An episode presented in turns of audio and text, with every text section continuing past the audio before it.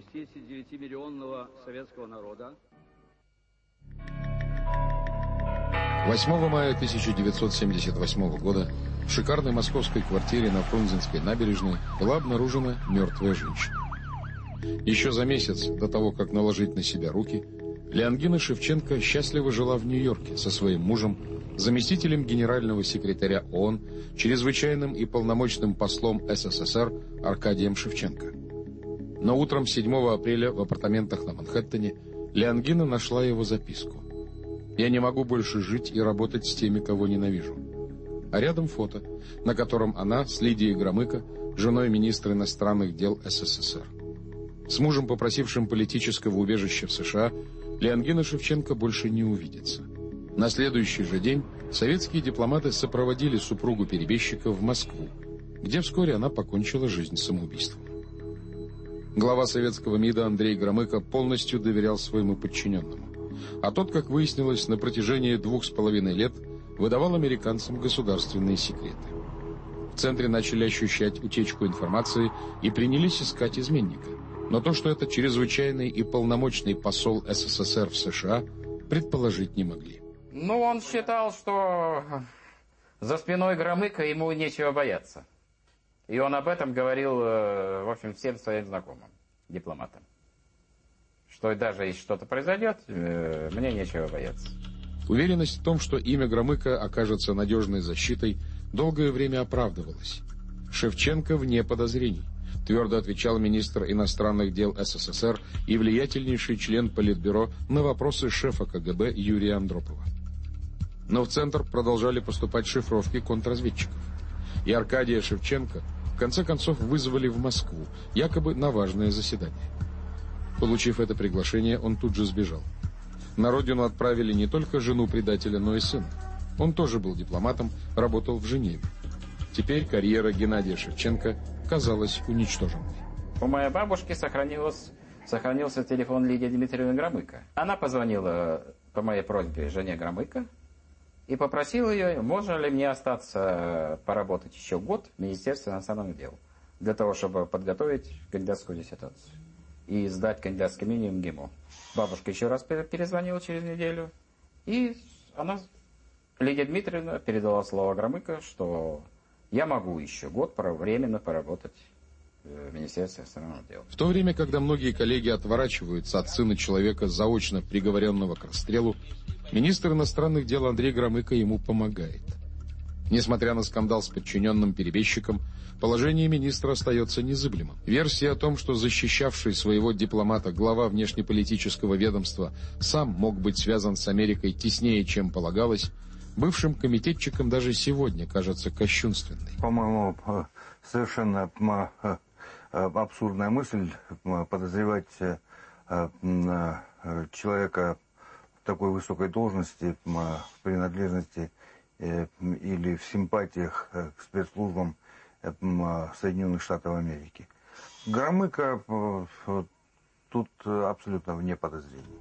В должности министра иностранных дел СССР Андрей Андреевич, начавший карьеру еще при Сталине, уже 21 год. Говорит «ты» генсеку Брежневу. Его признают и уважают на Западе. Там знают, что на любых переговорах мистер «нет» сможет отстоять интересы своей страны. Если КГБисты тогда в чем-то и упрекали Громыка, то разве что в излишней доверчивости к своему коллеге. Но было время, когда обвинения в адрес Андрея Громыка абсурдом вовсе не казались. В 1949 году глава МИДа Вячеслав Молотов у Сталина впал в немилость. Жена министра Полина Жемчужина арестована, сам Молотов разжалован. Министром иностранных дел становится бывший прокурор Советского Союза Андрей Вышинский. В сохранившем свою должность первом заме Молотова Андрея Громыка Вышинский видит опасного конкурента. Избавиться от неугодного подчиненного мешают его заслуги. Несколько лет назад Громыко блестяще справился со сложным заданием Сталина и принес СССР крупнейшую дипломатическую победу. Поэтому пока для него выбрана гуманная мера пресечения. Его отправляют в дипломатическую ссылку послом в Великобританию. Свободное время посол тратит на написание книги по экономике и активно интересуется различной статистической информацией. На Лубянку полетел донос, в котором говорилось, что Громыко в Англии уделяет излишнее внимание секретным документам. Вот это стремление, как он мне потом давал понять, которое исходило от э, Вышинского, вот как-то подмочить репутацию своего зама, оно, конечно, могло с ним сыграть плохую шутку. Но все-таки его престиж уже в то время, как дипломата, как э, специалиста в международных отношениях с пользой работавшего для советского государства, этот авторитет был столь велик, что Сталин не рискнул то есть даже не рискнул не то слово, не стал давать этому делу ход. 5 марта 1953 года. Сталин умер. Молотов поддерживает Хрущева в борьбе с Берией, и победивший Никита Сергеевич восстанавливает его в должности министра иностранных дел. Проведя в Англии без малого год, Громыко возвращается, чтобы занять кабинет первого замминистра в новом здании МИДа. Проект министерства в свое время утвердил лично Сталин. Отец относился к Сталину как к руководителю советского государства и лидеру советского государства. И он в своей работе сталкивался со Сталиным как э, государственным деятелем и дипломатом. Он наблюдал Сталина на Ялтинской конференции, он наблюдал Сталина на Потсдамской конференции. Он считал Сталина в государственных делах умным, в чем-то прозорливым человеком. Впервые со Сталиным Громыко встретился в 1939 году. Начинающего дипломата, всего полгода проработавшего в Наркомате иностранных дел, неожиданно вызвали к секретарю ЦК ВКПБ. В тревожное, непредсказуемое время это могло означать что угодно, но, как оказалось, Иосиф Виссарионович распорядился собираться в путь и ехать в Соединенные Штаты в качестве советника посольства СССР. Сталин дал понять, что эта поездка может затянуться не на один год. Поэтому вместе с Андреем Громыко в Америку едет его семья. Жена, сын и дочь. Заказаны билеты на рейс Неаполь-Нью-Йорк. Гигантский трансатлантический лайнер «Рекс» – одно из самых комфортабельных судов в мире. Перед отплытием советник посольства, не бывавший прежде за границей, позволил себе отклониться от маршрута, чтобы исполнить давнюю мечту – увидеть грозный спящий вулкан. Его название хорошо известно дипломату с детства. Везувий. Именно так называлась спичечная фабрика в Гомеле, неподалеку от которого в 1909 году Андрей Громыко появился на свет.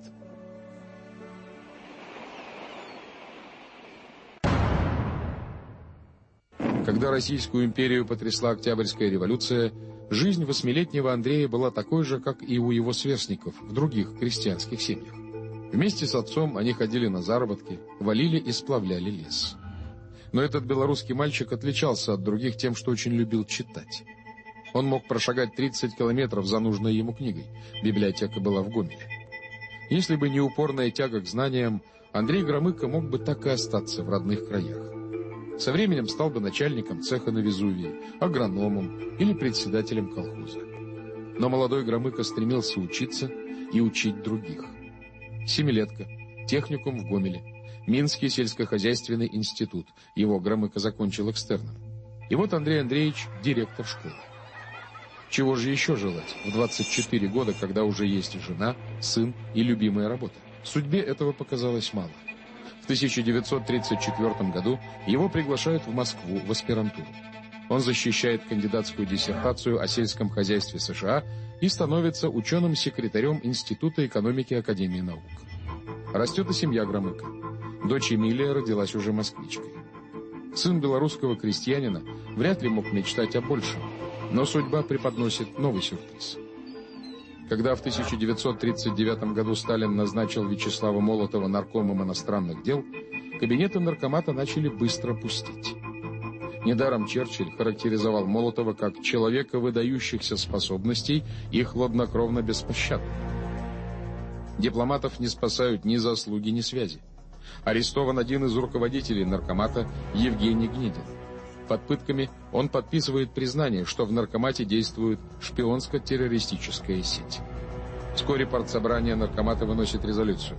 Проделана огромная работа по очищению Энкит от негодных, сомнительных и враждебных элементов. Работать здесь становится некому, и Молотов начинает ковать новые кадры, которые берут из других учреждений. Так успешный экономист Андрей Громыко оказался в наркомате иностранных дел. И человек, занимающийся наукой, был нужен для того, чтобы, э, так сказать, торговать. Потому что в этот момент э, советское государство оно пытается выстраивать отношения не только с Англией и Францией, а затем Германией. Ну, мы знаем вот эту вот сложную обстановку 1939 года. Но есть еще, но есть еще Соединенные Штаты, новый перспективный партнер. Молотов никогда не повышал голос. Но если какой-нибудь молодой дипломат бестолково докладывал о ситуации, нарком мог так поговорить с ним, что тот терял сознание. Беднягу приводили в чувство, обрызгивая водой из графина. Собранного и пунктуального Андрея Громыка Молотов, едва приняв на работу, назначает руководителем отдела американских стран. Свою роль сыграло знание английского языка. Тогда он не был распространенным, но именно его Громыко выбрал в аспирантуре. Возможно, на этот выбор повлияли рассказы отца, который еще до революции ездил в Америку на заработки. Теперь новоиспеченному дипломату самому предстояло ступить на американскую землю. Отправляя Андрея Громыка советником посольства в США, Сталин дает ему оригинальный совет, как усовершенствовать свой английский. Заходите там в американские церкви, слушайте проповедников. У них ведь прекрасное произношение. Это делали старые большевики. Громыко не последует его совету. Через несколько лет он сам станет похожим на миссионера. Входить в переговорные залы он будет в строгом костюме, с подчеркнуто прямой спиной, непроницаемым бесстрастным лицом, чтобы непреклонно и неуступчиво защищать интересы своей страны. Он знал английский язык хорошо.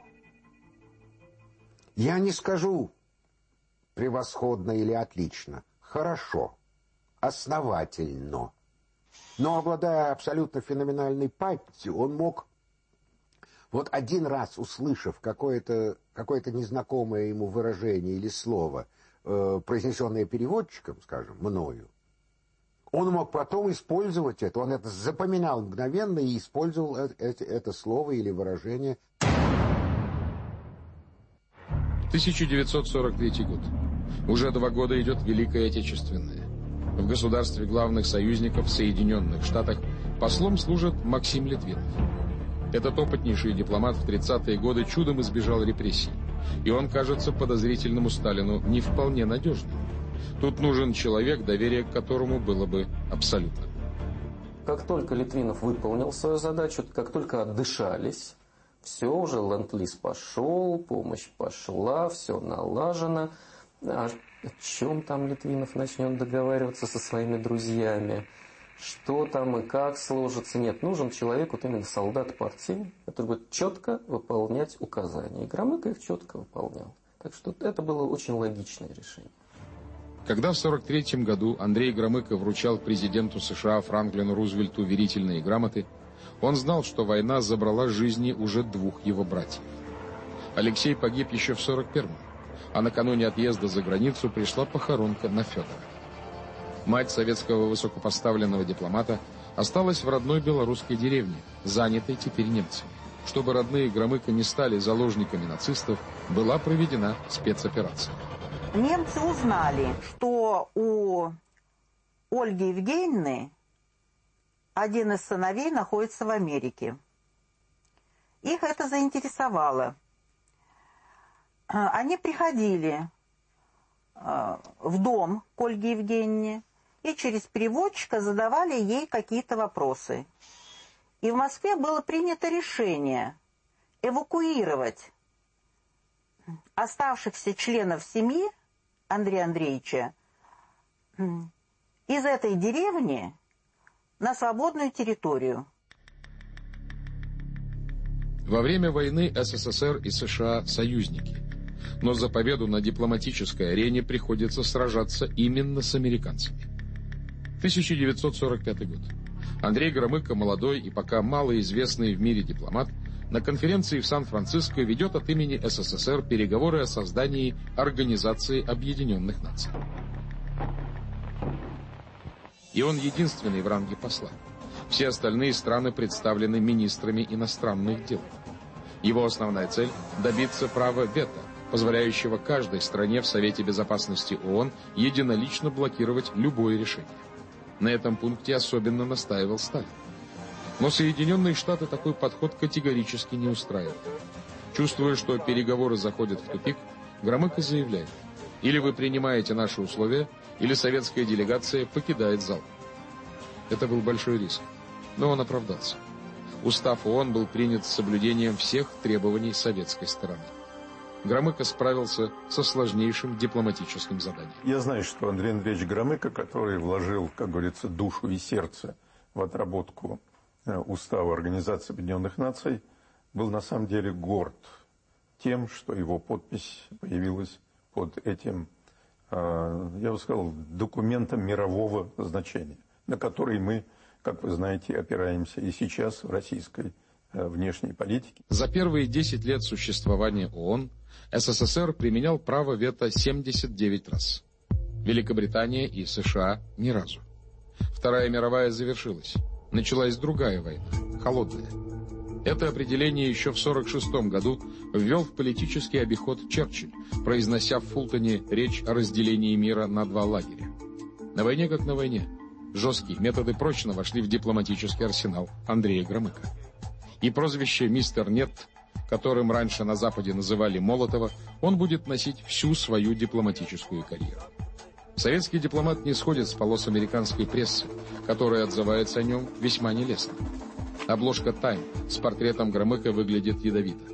В «Life» появляется статья о том, что Громыко с женой и двумя детьми переселился в сорокакомнатный особняк, окруженный высоким забором, домовладение семьи миллионера Говарда Милза. Там несколько э, семей посольских жило. А, ну, папа ездил на работу, потом он приезжал, потому что отпусков-то не было. Там он лично там отпуск не проводил. Там семьи жили. А он уже приезжал на воскресенье, потому что суббота в то время была рабочим днем. Громыко вырабатывает свою манеру поведения и свой стиль. В обществе он держится всегда подчеркнуто строго, шутит редко, зато метко. Одевается однообразно, но добротно. Костюмная пара неизменна. Рубашки фирмы Арров. Другие его раздражают. Зато он питает некоторую слабость к шляпам Хомбург. Фирменные Хомбурги во времена Брежнева Андрей Андреевич будет привозить из-за границы генеральному секретарю в подарок. Я покупал по пять шляп. Одну, естественно, самому Андрею Андреевичу, но также шляпу для Брежнева, для Подгорного, для Косыгина и для Андропова. И, э, и, и того вот пять шляп я покупал. Он знал размеры, заметьте. Он знал размеры каждого из них. Американская пресса безуспешно пытается откопать хоть какой-то компромат на застегнутого на все пуговицы советского дипломата. Отец не курил, отец не пил. А, можно увидеть э, несколько фотографий, относящихся э, к 44-му, к 45-му году, э, где папа стоит среди мужчин с сигаретой. Он не курил. Это просто, ну, для компании. Он почему-то вот это взял эту сигарету. Он мог взять в руку так сказать, стакан с э, виски со льдом и с содовой. Но если он и брал такой стакан, то он мог с ним стоять вот с одним стаканом чуть не весь вечер. По-настоящему Андрея Громыка интересует только работа. Во время конференции в Сан-Франциско в 1945 году Громыко впервые встретился с Джоном Кеннеди, в то время журналистом. С тех пор они будут видеться не раз. Самой драматичной окажется встреча президента Соединенных Штатов и министра иностранных дел СССР. Она состоялась 18 октября 1962 года, накануне Карибского кризиса. О содержании их беседы через несколько дней мир узнал из обращения Джона Кеннеди к американскому народу. Утверждая, что на Кубе нет советских ракет, господин Громыко меня обманывал. Это была суперсекретная вещь. Э, когда Громыко находился в кабинете президента, он, скорее всего, понимал одно. Если он подтвердит, что там есть ракеты, то через час президент выйдет, э, естественно, к микрофону и всем заявит, прибывший сюда министр иностранных дел Громыко подтвердил, что на Кубе развернуты советские ракеты. Я думаю, что вот это сыграло, э, э, просто сыграло роль, что он был не уполномочен это сказать, а довериться полностью э, президенту в ситуации, когда э, э, в голове у президента серьезнейшее опасение, что Советский Союз совершил чрезвычайно неприемлемую акцию, угрожающую безопасности Соединенных Штатов, вот, было очень рискованно. В 1960 году у Соединенных Штатов было значительное преимущество военной мощи. Бомбардировщики могли доставить на советскую территорию 3000 ядерных боезарядов. Кроме этого, Советскому Союзу грозили ракетные залпы из Великобритании, Италии, с подводных лодок. СССР мог ответить Америке всего тремя сотнями ядерных боезарядов. В 1961 году Америка разместила ракеты средней дальности в Турции. До Москвы они могли долететь менее чем за 15 минут. Хрущев отдыхал в Варне на берегу Черного моря в Болгарии. Ну и маршал Малиновский, министр обороны, значит, так сказать, пришел ему для обыкновенного доклада, они сидели на пляже, вот, и, значит, Малиновский говорит, вот, смотрите, как раз вот в Турции, напротив буквально, размещены американские ракеты, которые сейчас по нам могут ударить, и мы ничего не сможем сделать. Ну и Хрущев взорвался. Этот человек был эмоциональный и говорит, что дядюшке Сэму надо ежа в брюки запустить. Хрущевским ежом стали ядерные ракеты, которые в ответ на призыв Фиделя Кастро Хрущев решил разместить на Кубе. В результате секретной операции «Анадырь» 14 октября 1962 года под носом у американцев оказалось 40 советских ядерных ракет. Под их прицелом практически вся территория США. Снимки советских ракетных позиций легли на стол американского президента. Оценив ситуацию как критическую, Пентагон объявляет морскую блокаду. Кубу, в направлении которой продолжают идти советские суда с ядерными боеголовками, окружают 180 военных кораблей. На встречу к советскому послу Добрынину приезжает брат самого президента США, Роберт Кеннеди. Громыко к этому времени улетел в Москву. Своих дипломатов о развертывании ядерных ракет на Кубе он не известил. Анатолий Добрынин смог сообщить Роберту Кеннеди лишь то, что капитаны советских кораблей получили распоряжение продвигаться к Кубе, невзирая на блокаду. Роберт Кеннеди заявил, что американский флот намерен остановить эти корабли. Это была динамика, это была такая вот две массивные силы, два айсберга идут навстречу друг другу, и то, что они не столкнулись, вот оно чудо. Конечно, здесь э, дипломатическое искусство, и не только Громыка, но и его подчиненного Добрынина играло большую роль. Вот управляемость была очень хороша. Ситуация накалилась до предела. 27 октября 1962 года вошло в историю под названием «Черной субботы». В этот день советские зенитчики сбили над островом Свободы самолет-разведчик У-2. Его пилот погиб. Разъяренные генералы Пентагона буквально требуют от президента Кеннеди дать команду начать вторжение на Кубу. А под водой разыгрывается другая драма. К острову приближаются советские дизельные подводные лодки с ядерным оружием. Начальник штаба бригады «Субмарин» капитан второго ранга Василий Архипов был на борту лодки Б-59 рядом с ее командиром.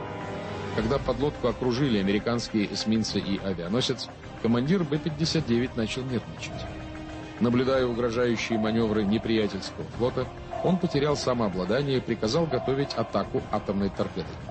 Архипов, находившийся здесь же, в боевой рубке, понимал, к чему приведет этот залп. Последует ядерная дуэль, после которой половина мира окажется уничтожена. Торпедный аппарат готов к бою, но команды «Пли» не последовало. Василий Архипов заставил командира лодки отменить приказ и взял ситуацию под свой контроль, после чего распорядился дать американским кораблям сигнал «прекратите провокацию». В это время Политбюро решало, что делать с ракетами. За то, чтобы их демонтировать в обмен на обещание американцев оставить в покое Кубу, голосует большинство. Двое воздержались. Первый – министр обороны Малиновский. Это неудивительно. Второй воздержавшийся своим решением поразил всех. Это Громыко. Почему же в дни, грозившие началом ядерной войны, Громыко поступал, казалось бы, неосмотрительно для дипломата? Это могло быть ошибкой человека, привыкшего жестко действовать в интересах своей страны, но могло быть и тщательно продуманным ходом. Возможно, опытный политик допускал, что кубинское ядерное противостояние не более чем игра на публику руководителей двух сверхдержав. Ядерная война не разразилась, но мир стал прочнее. После выхода из Карибского кризиса между Кремлем и Белым домом появилась прямая телефонная линия. Все возникающие острые вопросы решались по этому красному проводу. Советские ракеты были выведены с Кубы, а американские – из Турции. В мире началось антивоенное движение. СССР и США начали договариваться о контроле и сокращении вооружений. С Хрущевым, заварившим карибскую кашу, работать было сложно. Не советуясь со своим министром иностранных дел, Никита Сергеевич сам вел внешнюю политику. Причем демонстративно и экспрессивно. Чего стоит его знаменитая выходка в ООН, когда лидер СССР принялся колотить туфлей по столу. Громыко, подавляя стыд, был вынужден картинно негодовать, поддерживая генсека. Лучше не войти в историю вовсе, чем войти в нее шутом, скажет он спустя годы, вспоминая об этом случае. Хрущев почему-то любил э, подшучивать над э, Громыко. Для, для Громыка это, конечно, было очень невыносимо. Но таков был э, Хрущев. Бросал такие неприемлемые реплики э, в отношении. Я думаю, что лично э, Громыко недолюбливал Хрущева. Министром иностранных дел Андрей Андреевич стал не тогда, когда ожидал. В 1956 году на эту должность Хрущев назначил человека далекого от дипломатии, главного редактора «Правды» Шипилова. Громыко отреагировал своеобразно. Взял косу и долго косил траву у себя на даче. У него было время вспомнить детство в старых Громыках и цитату из любимой им в те годы живописной астрономии Камила Фламмариона. Что может быть нелепее общественного устройства на Земле – Обитатели ее поделились на отдельные стада, избравшие себе вожаков. Стада эти, точно бешеные, нападают друг на друга по одному мановению руки тех, кому это выгодно.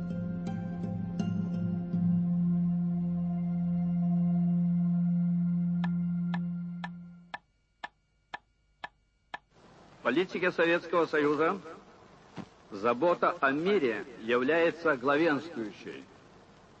Мы убеждены, что никакие противоречия между государствами или группами государств, никакие различия в общественном строе, образе жизни или идеологии, никакие сиюминутные интересы не могут заслонить фундаментальную, общую для всех народов необходимость сберечь мир, предотвратить ядерную катастрофу. И вот я мог видеть, что Громыко ходит по кабинету и читает Канта. Ну, представьте себе, мог ли, скажем, Хрущев, там, Подгорный, кто-то другой из членов Политбюро читать Канта? Став в 1957 году министром иностранных дел СССР, профессионал Андрей Громыко четко выполнял все требования Никиты Сергеевича, как бы к нему ни относился лично. И, несмотря на все обиды, в заговорах против него участия не принимал. В 1964 году Хрущева отстранили от власти без участия министра иностранных дел.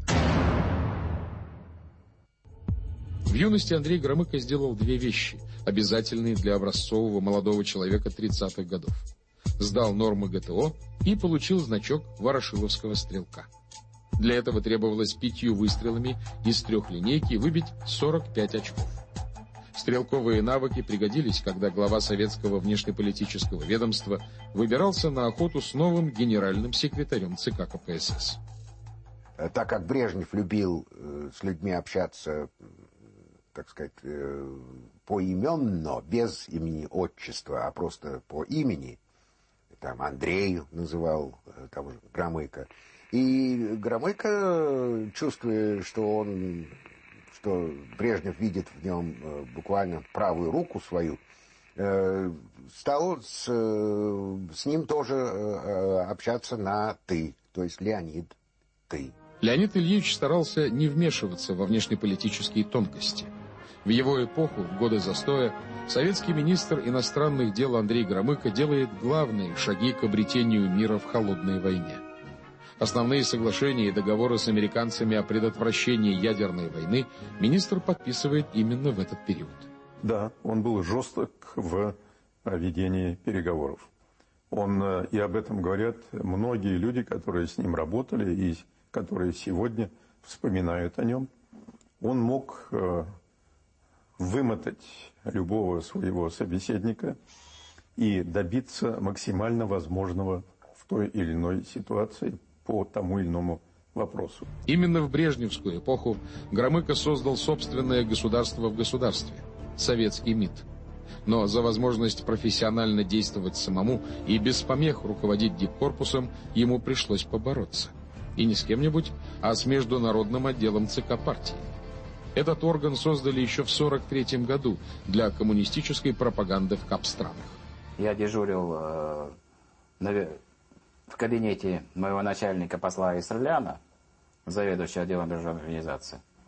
И позвонил один из э, заместителей заведующего отдела ЦК КПСС и советовался со мной по вопросу разоружения.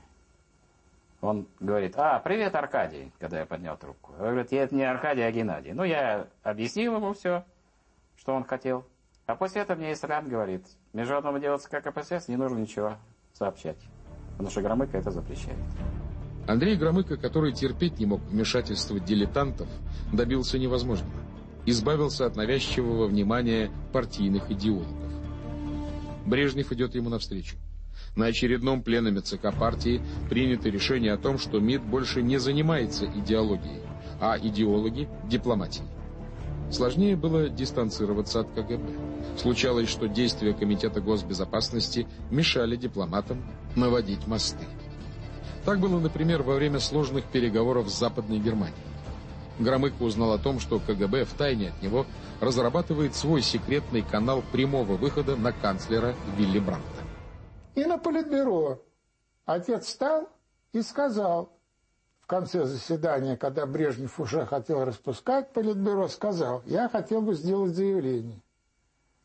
Андрей, какое там еще у тебя заявление? А он говорит, я хочу здесь при всех сказать, что я прошу убрать людей Андропова от э, выхода на, на Бранта. Юрий Андропов, шеф КГБ, в начале 70-х становится не менее значительной фигурой. Его влияние крепнет год от года.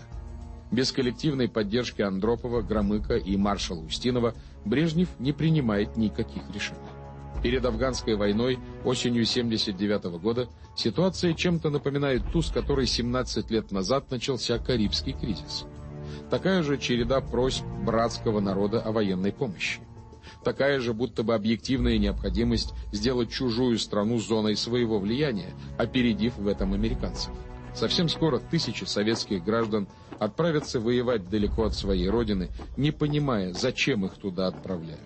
Я, э, уже будучи министром, как-то подошел к сейфу, там в кабинете стоит сейф, вот, я решил его открыть. Думаю, все-таки министерский сейф, я хочу посмотреть, что лежит в моем сейфе. А, открыл сейф, там конверт написано «не вскрывать». Но я его вскрыл, естественно. Вот. И там был план э, как раз пропагандистского обеспечения ввода э, э, советских войск в Афганистан. То есть всех там целый диапазон всяких было придуманных ходов, как это все объяснять, оправдывать, так сказать, и так далее. Причины, по которым советские войска вошли в Афганистан, Андрею Громыко казались явно недостаточными для начала военных действий. Руководство СССР опасалось, что в междуусобной борьбе власть перехватят исламские фундаменталисты, и советские среднеазиатские республики попадут под влияние восточного соседа. Еще были опасения, что США превратят Афганистан в свой плацдарм.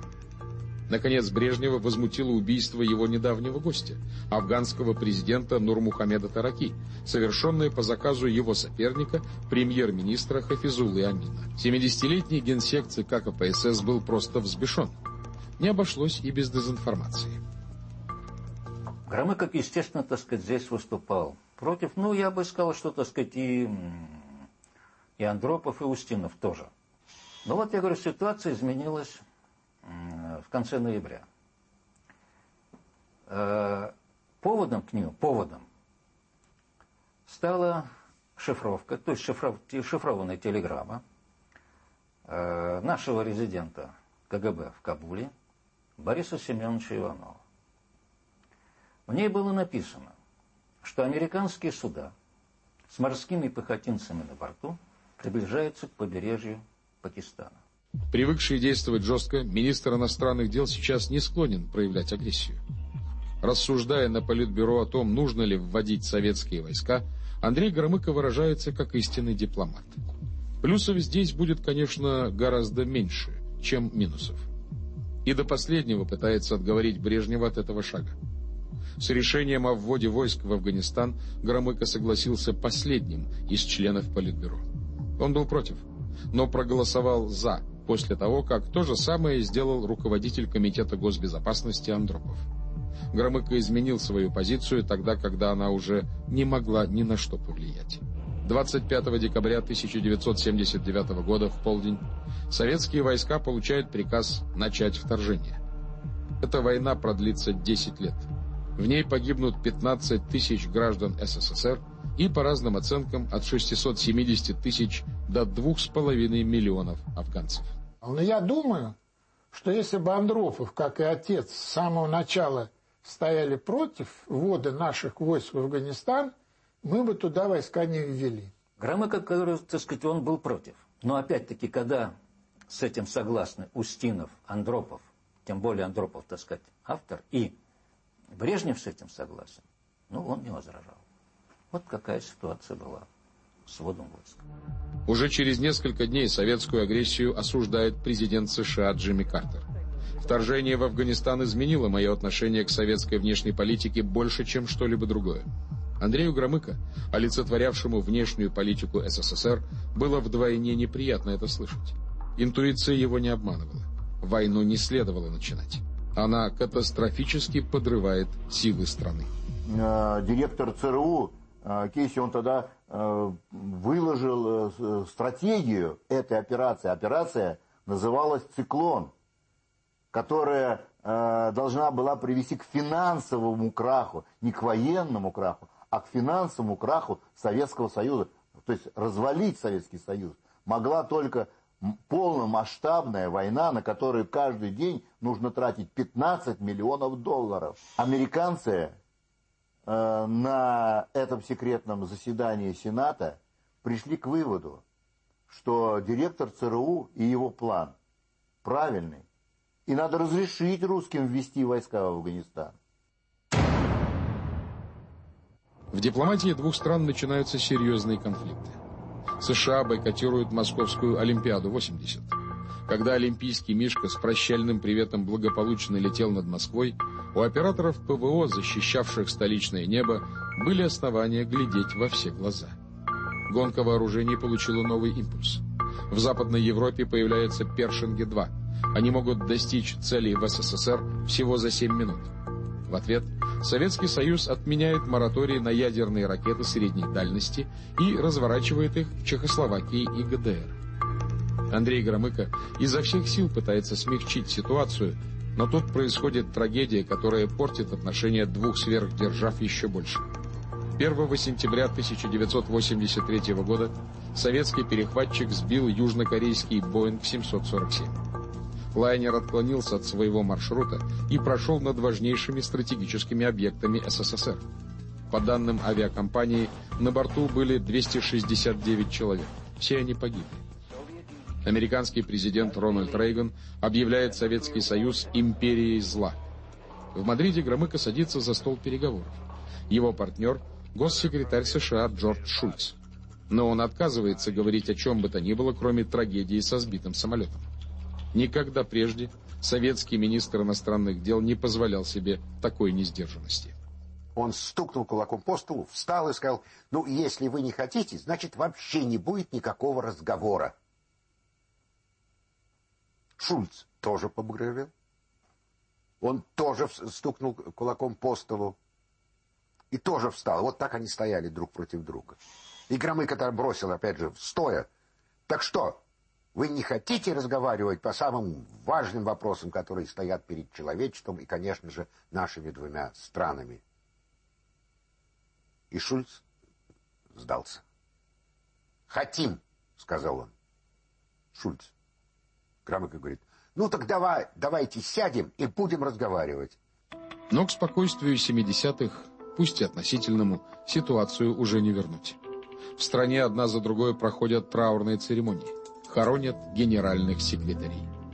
Когда в 82-м умер Брежнев, Андрею Громыко было 73 года.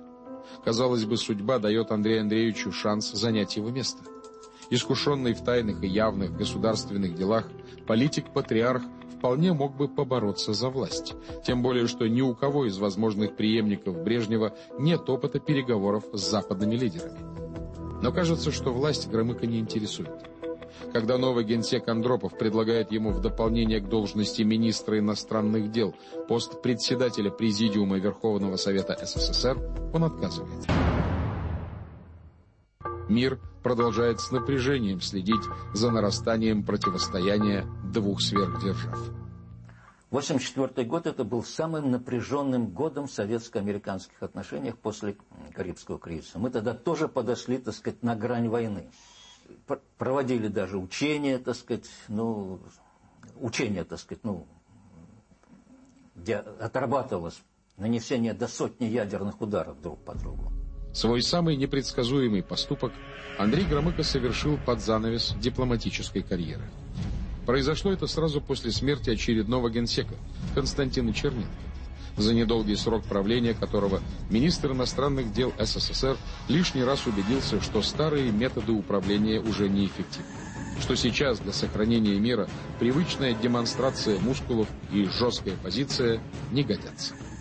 Громыко, поскольку он изнутри все знал, и Америка, и мировые э, движения, он понимал, что надо что-то делать. И роль Громыка состоит не в том, что он нагнетал холодную войну, как превалирует мнение среди некоторых политологов. Господин, нет, нет, а чему он говорил нет, это надо еще разобраться. Вот. А это был тот господин, э, который считал, что с холодной войной надо кончать. Сдвинуть ситуацию с мертвой точки могла только принципиально новая власть. Еще при жизни Черненко началась борьба за верховный пост, который, как все понимали, вот-вот должен был стать вакантным. Один из вероятных преемников – 62-летний член Политбюро ЦК КПСС Григорий Романов. Другой – министр обороны Устинов. Громыко не торопится принять чью-либо сторону. В то же время в стране и за рубежом растет популярность Михаила Горбачева. Но для выхода на передовую его вес недостаточен. Помочь взялся Громыко. Он разглядел то качество Горбачева, которое, как дипломат, считал особо важным. Громыко это был тот, кто мог на этих весах сыграть очень большую роль. Его уговаривали, его уговаривал Легачев, кстати, как один из тоже промоутеров Горбачева в этот момент.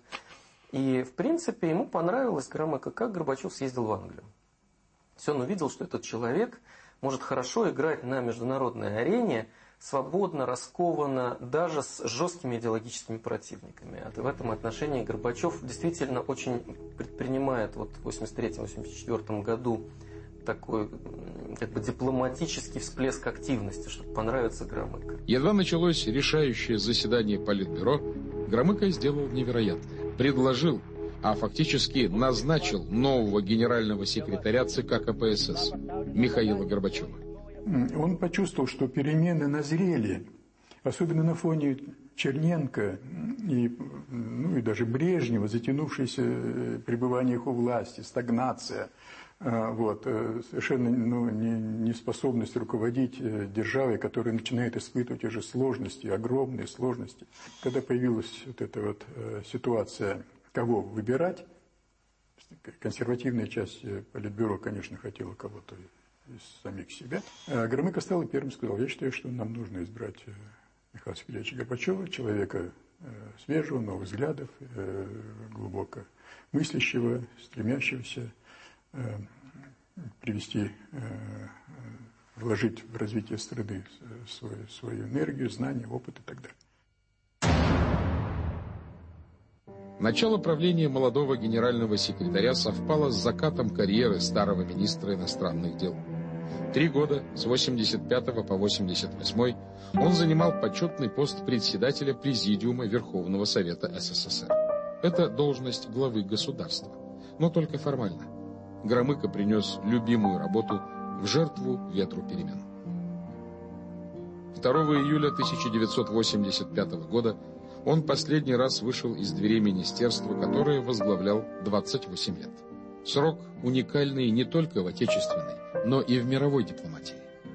А ровно через четыре года, в этот же самый день, Андрея Андреевича Громыка не стало. Полвека Андрей Громыко прослужил своему государству. Оно переживет его всего на два года. Но генерал Холодной войны ушел непобежденным. Он выполнил свою задачу. Сохранил мир той ценой, которую была готова и могла платить его страна. Теперь пришло время новых генералов. Они тоже будут сохранять мир, как умеют. Разрушать Берлинскую стену, договариваться в Рейкьявике и на Мальте, выводить советские войска из Европы. Поражение СССР в холодной войне Андрей Громыко не увидел. Незадолго до своей смерти он сказал, «Если я расскажу обо всем, что знаю, мир перевернется». Его тайны ушли вместе с ним, а мир перевернулся и без этого.